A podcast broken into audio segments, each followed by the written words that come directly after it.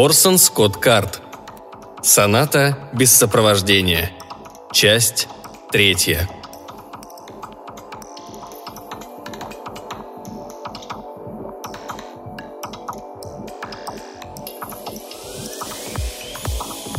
«Ах, какое прекрасное утро!» – пел член дорожной бригады, который в своем родном городке пять раз смотрел фильм «Оклахома». «Укачай мою душу на груди Авраамовой», – пел дорожный строитель, выучившийся петь, когда все члены семьи собирались с гитарами.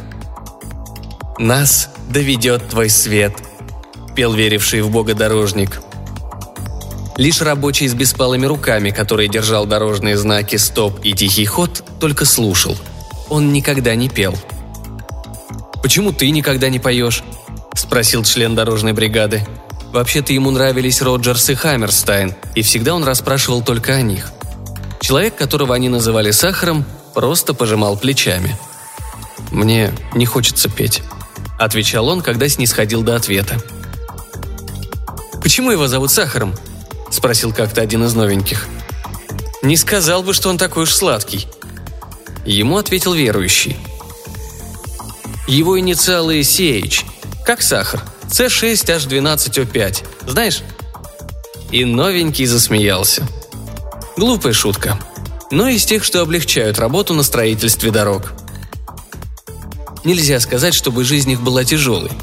Ведь и этих людей подвергли тестированию – ведь их поставили на работу, которая доставляла им наибольшее счастье.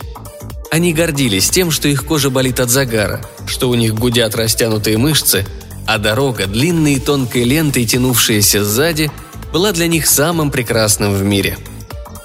Потому-то весь день за работой они пели, полагая, вероятно, что вряд ли когда-нибудь будут счастливее. Не пел только сахар. Затем у них появился Гильермо, невысокий мексиканец, говоривший с акцентом – Всем, кто у него спрашивал, Гильермо отвечал. «Пусть я из Соноры, но мое сердце в Милане». Если интересовались, почему именно, правда, чаще всего его об этом никто и не спрашивал, он объяснял. «Я итальянский тенор в теле мексиканца», и доказывал это, беря любую ноту, когда-либо написанную Пуччини и Верди. «Каруза был ничто», — хвастал Гильермо. «Послушайте-ка вот это!» У Гильермо были пластинки, и он пел под них.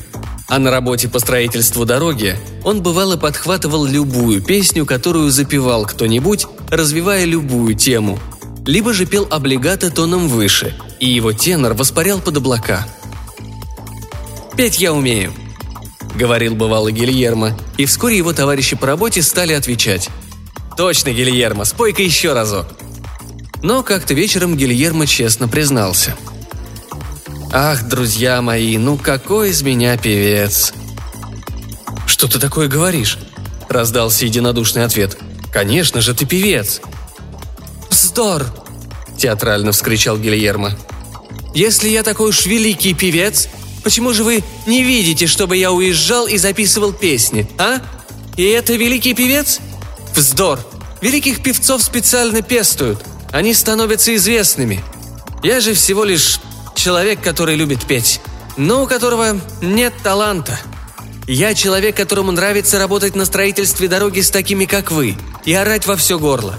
Но я бы никогда не смог петь в опере. Никогда. Причем сказал он это без какой-либо грусти. Сказал пылко и уверенно. Мое место здесь. Я могу петь для вас, для тех, кому нравится, когда я пою. Могу музицировать с вами, когда мое сердце исполнено гармонией. Только не думайте, будто Гильермо – великий певец, потому что это не так. Получился вечер честных и откровенных признаний. И каждый объяснил, почему именно он счастлив в дорожной бригаде, и почему ему не хотелось бы быть больше нигде. Каждый, разумеется, кроме Сахара. «Ну, Сахар, разве ты здесь несчастлив?» Сахар улыбнулся. «Счастлив. У меня хорошая работа. И я люблю слушать, когда вы поете. Тогда почему же ты не поешь с нами?» Сахар покачал головой. «Я не певец». Но Гильермо окинул его понимающим взглядом. «Не певец, как же! Так я тебе и поверил. Человек без рук, который отказывается петь, это вовсе не обязательно человек, не умеющий петь, а?» «Что все это, черт побери, значит?» – спросил человек, который пел народные песни. «А то, что человек, которого вы называете сахаром, обманщик. Он не певец. Да вы посмотрите на его руки. У него нет ни одного пальца. А кто отрезает людям пальцы?» Члены дорожной бригады даже не пытались угадать. Мало ли как человек может лишиться пальцев. Не их это дело. Люди лишаются пальцев, потому что нарушают закон, а отрезают их блюстители. Вот как человек лишается пальцев. А что он такое делал своими пальцами, от чего блюстителям захотелось его отвадить? Он нарушил закон, разве нет? «Прекрати», — сказал Сахар. «Если ты так хочешь», — сказал Гильермо, но другие особого почтения к тайне Сахара не выказали. «Расскажи нам», — попросили они. Сахар вышел из комнаты. «Расскажи нам!» И Гильермо им рассказал о том, что Сахар, скорее всего, был творцом, который нарушил закон и которому запретили создавать музыку. При самой мысли о том, что творец, пусть даже и нарушивший закон, работает с ними в одной бригаде, люди исполнились благоговейного страха. Творцы были редки, они были наиболее уважаемые из мужчин и женщин. Но почему ему отрезали пальцы? Потому что – объяснил Гильермо. Впоследствии он, наверное, снова пытался создавать музыку. А когда нарушаешь закон во второй раз, тебя лишают способности нарушить его снова. Гильермо говорил совершенно серьезно, и для членов бригады история сахара звучала величественно и страшно, как опера.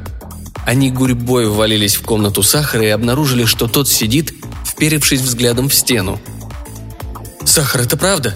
– спросил поклонник Роджерса и Хаммерстайна – «Ты был творцом?» – спросил верующий. «Да», – признался Сахар. «Но Сахар», – сказал верующий, – «Бог вовсе не велит, чтобы человек перестал создавать музыку, даже если тот и нарушил закон». Сахар улыбнулся. Бога никто не спрашивал. «Сахар», — сказал наконец Гильермо. «Нас девять человек в бригаде. Нас всего девять, и мы за много миль от других людей. Ты нас знаешь, Сахар. Мы все до единого клянемся на могилах своих матерей, что никогда, никому, ничего не скажем. Да и зачем нам это? Ты один из нас. Но пой, черт тебя подери! Пой!» «Не могу», — ответил Сахар. «Но ведь именно это предопределено тебе Богом», — уговаривал верующий. Мы все делаем то, что нам больше всего по душе. И вот тебе на. Ты любишь музыку, а не в состоянии пропеть ни одной единственной ноты. Пой для нас. Пой вместе с нами. А знать об этом будем только ты, мы и Бог. Они все обещали. Они все умоляли. И вот на следующий день, когда поклонник Роджерса и Хаммерстайна запел «Взгляни, любовь моя», Сахар принялся тихонько мурлыкать себе под нос. Когда верующий запел «Бог наших предков», Сахар стал тихонько подтягивать ему. А когда любитель народных песен затянул «Опустись пониже, мой милый возничий», Сахар присоединился к нему и запел удивительно высоким голосом. Все засмеялись и захлопали, как бы приветствуя голос Сахара – Сахар, само собой, принялся изобретать. Сначала, разумеется, гармонии. Странные, непонятные гармонии, слушая которые Гильермо сперва хмурился, а потом, немного погодя, стал улыбаться и подпевать, почувствовав, насколько мог, что именно Сахар делает с музыкой. А после гармоний Сахар принялся петь собственные мелодии на свои же слова. Они изобиловали повторами, слова были просты, а мелодия и того проще – Однако он облекал их в удивительные формы, создавая из них песни, каких никогда и никто прежде не слышал. Они звучали вроде бы неправильно, но тем не менее были изумительно красивы. Прошло совсем немного времени, и вот уже поклонник Роджерса и Хаммерстайна, любитель народных песен и верующий, радостно или скорбно, весело или сердито распевали их, знай себе строя дорогу. Даже Гильермо выучил эти песни, и они так изменили его тенор, что его голос, самый, что говорить, заурядный, стал каким-то удивительно прекрасным. Наконец Гильермо однажды сказал Сахару. «Слушай, Сахар, Ведь твоя музыка абсолютно неправильная, приятель. Но мне нравится, какое чувство она вызывает у меня в носу. Эй, ты можешь это понять? Мне нравится, какое чувство она вызывает у меня во рту. Некоторые песни были религиозными гимнами. «Держи меня в голоде, Господи» пел Сахар, и бригада пела вместе с ним. Были у него песни о любви. «Залезь в карман кому-нибудь другому» пел Сахар сердито. «Твой голос слышу поутру» пел Сахар нежно. «Неужто все еще лето?» пел Сахар грустно, и бригада распевала вместе с ним – Проходили месяцы. Дорожная бригада менялась. Один человек уходил в среду, а в четверг на его место заступал другой, поскольку на разных участках требовались разные навыки. Каждый раз, когда появлялся новенький, сахар замолкал, пока человек не давал слова, и можно было не беспокоиться, что тайна будет сохранена. В конечном счете погубило Сахара то, что его песни невозможно было забыть. Люди, уходившие из бригады Сахара, распевали его песни в других бригадах – в свою очередь, члены этих бригад выучивали их и учили им других. Рабочие дорожных бригад пели эти песни в барах и на дороге. Песни людям нравились, и они быстро их запоминали. И вот однажды слепой блюститель закона услышал их песню. Он мгновенно понял, кто спел ее первым. Это была музыка Кристиана Харльсона, поскольку в этих мелодиях, как они не были просты, по-прежнему слышался свист ветра в северных лесах, по-прежнему над каждой их нотой ощущалась тяжесть опадающих листьев, и... И блюститель закона печально вздохнул. Из своего набора инструментов он выбрал один, особый. Сел в аэроплан и долетел до ближайшего большого города, неподалеку от которого работала дорожная бригада – Слепой блюститель сел в нанятую машину, и нанятый шофер доставил его туда, где дорога еще только начинала захватывать полоску пустыни.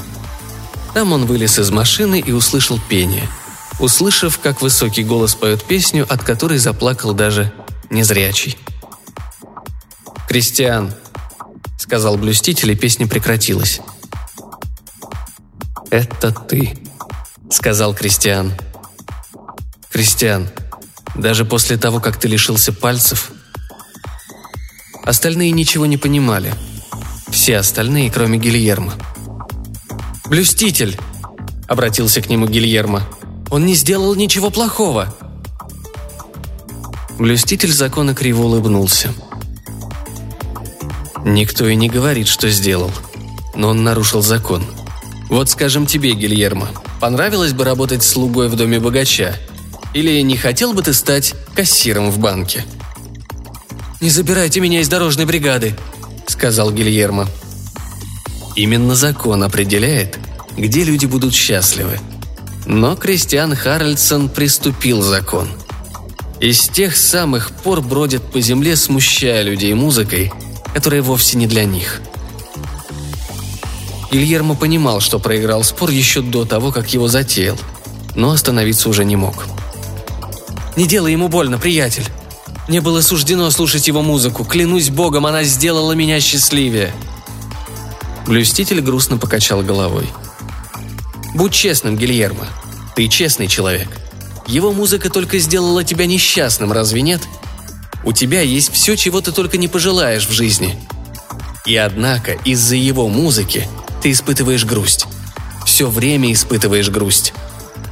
Гильермо хотел было возразить, но как честный человек заглянул в собственное сердце. И он понял, что эта музыка полна печали. Даже счастливые песни что-то оплакивали, даже сердитые песни почему-то рыдали.